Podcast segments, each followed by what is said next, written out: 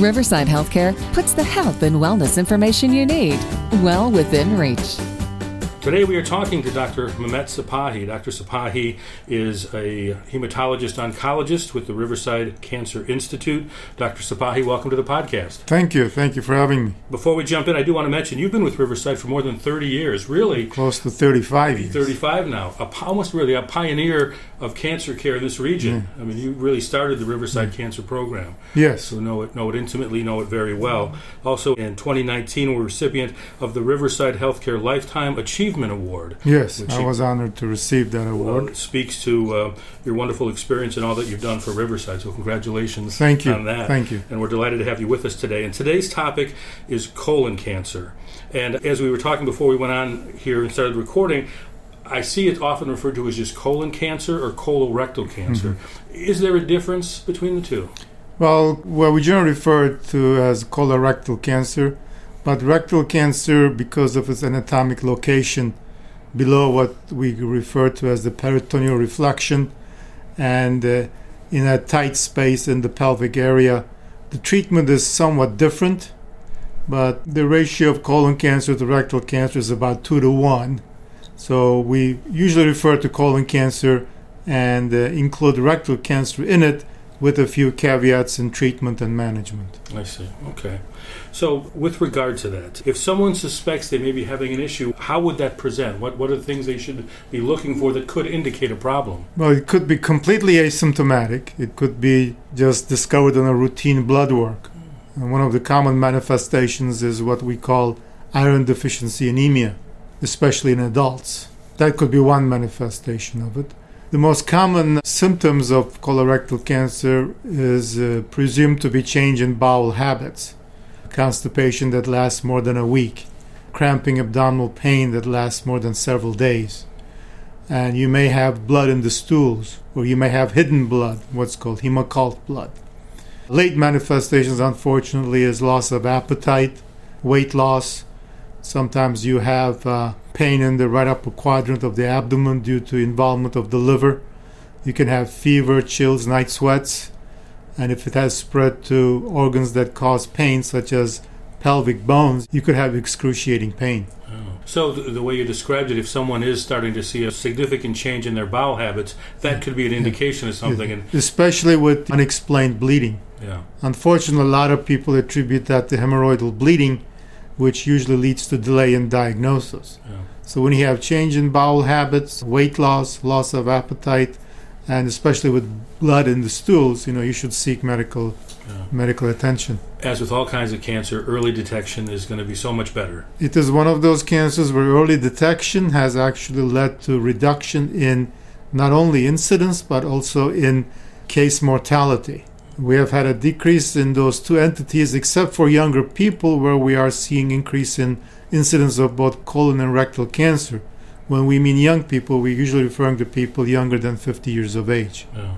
what do you, do you, attribute that to or well we don't know. We think that genetic factors play part in it. Yeah. about 20% of colorectal cancer is familial. There is a family history and there's some increased genetic susceptibility to malignancy in those two areas. Yeah because it's the digestive system, I'm going to assume that diet may play a more significant yeah. role in this kind of cancer than some others. Yes. For many years, it's been postulated that red meat and processed meat contribute to colon cancer. And it's been postulated that a more balanced diet decreases the risk of colorectal cancer. The vitamin D deficiency has been associated with increased risk of colon cancer. In some studies, vitamin B6 deficiency has been implicated. But it is one of those cancers where genetic factors play about 20%, dietary factors maybe 20%, and there's still a great deal of unexplained cases of, you know, colorectal cancer. Sure. One predisposing factor is underlying inflammatory bowel disease. If you have ulcerative colitis, the longer you have it, the higher the risk of colon cancer. And then there is Crohn's disease, also known as regional enteritis, which also causes increased risk for colon cancer. So back to the symptoms. If someone is experiencing a change in their bowel habits or some of the other symptoms you indicated, what the best course of action I'm going to guess is to see their primary care doctor. See the first. primary care doctor, have a good physical exam, which also includes a digital rectal exam, which is somewhat outdated, but it's still you know easy to do in the office. You can do stool testing for occult blood. Uh, The oldest test is the so-called Guaiac test. That's very cheap. It has increased risk of false positives. Then there's Cologuard, which tests the DNA, which is more sensitive, more specific, but costs about $500. The ultimate test is, of course, colonoscopy, which is recommended that it be done every 10 years. And if you have a family history, you have colonoscopy somewhat earlier, maybe at 45, but generally, you start at the age of 50, you have it once every 10 years, provided that there are no abnormalities, up to age of 85. Beyond 85, the United States Preventive Task Force does not recommend beyond the age of 85. Yeah. They recommend that between ages of 75 85 it be individualized based on the overall health of the patient himself.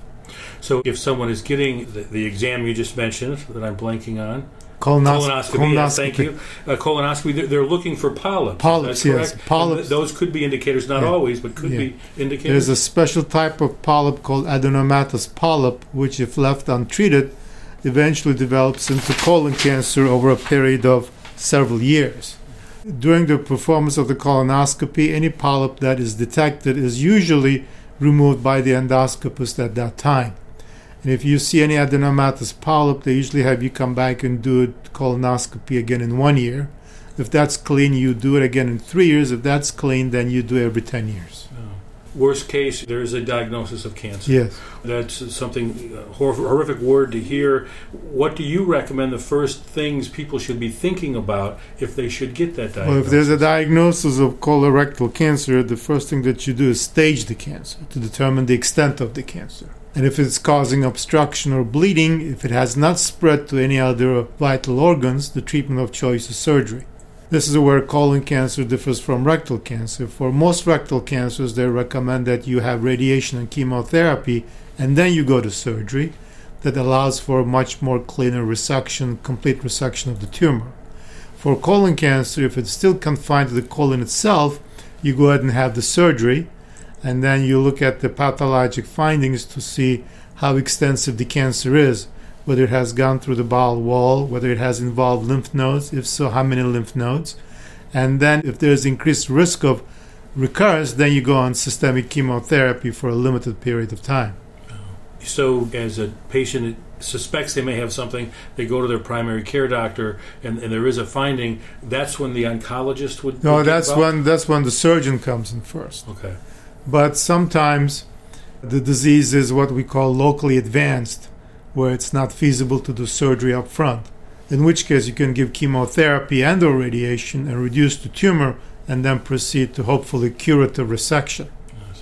But it sounds like there's a, a lot of collaboration at Yes. the different levels Yes. of care, from the primary to the Yes. surgeon to the oncologist. Yes, yes. And that I would guess is, is key in the treatment of, of the Yes. disease. Hopefully, with surveillance with colonoscopies, we will be able to catch even before they develop cancer. Or if we catch it, then it will be early enough so that only surgical intervention will suffice as far as treatment is concerned. Yeah. Now, Doctor, we mentioned you've been here 35 years at, at Riverside, started the cancer program here. Have things changed regarding colon cancer in the time you've been practicing? Yes, well, we are doing much better with surveillance. You know, when you look at the public, they have become far more aware of it. Far more patients are undergoing a yearly fecal occult blood testing, and far more patients are undergoing surveillance colonoscopies, screening colonoscopies every 10 years. And we have had, I would have to say, less number of patients who presented with advanced disease. And fortunately, we do not see many of those at this time. Oh, well, that's good. So we, we want to remind folks be aware of your body. If there are changes that concern you, certainly see your doctor right away. That's right. And with regard to colon health, if you will, getting a colonoscopy in the prescribed time It's is very important. it is very easy procedure to do. I've had it twice. the sleep is wonderful, the anesthesia is great, and complications are too few and far in between, you know, to worry about that procedure. Yeah. For those who cannot have colonoscopy. There is CT colonography, which is an X ray, and that is just as good. But if you detect polyps during CT colonography, you cannot obviously remove the polyps. You still have to have a colonoscopy to remove the polyps. Those are for select group of patients who just cannot undergo colonoscopy for various other reasons. So even for those patients, there are options available. Anything else you'd want to say to folks that are perhaps researching the disease because they or a loved one uh, have been diagnosed? Well, I think that when oncologists would deal with systemic disease, their treatment options have increased. We are learning that colon cancer is not one size that fits all. For example, right sided colon cancers behave differently than left sided colon cancers. More and more, we are looking into the genetic profile of the tumor to determine if the patient is available for customized treatment, and more and more information is coming forth. So, you should not be afraid of the diagnosis, you just should be afraid of not undergoing surveillance for screening for colon cancer. This is one of those cancers that is treatable, that's curable, and above all, preventable.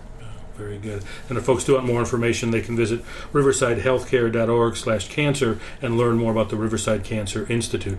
Dr. Sipahi, thank you so much for your time. Thank you. I appreciate being on the show.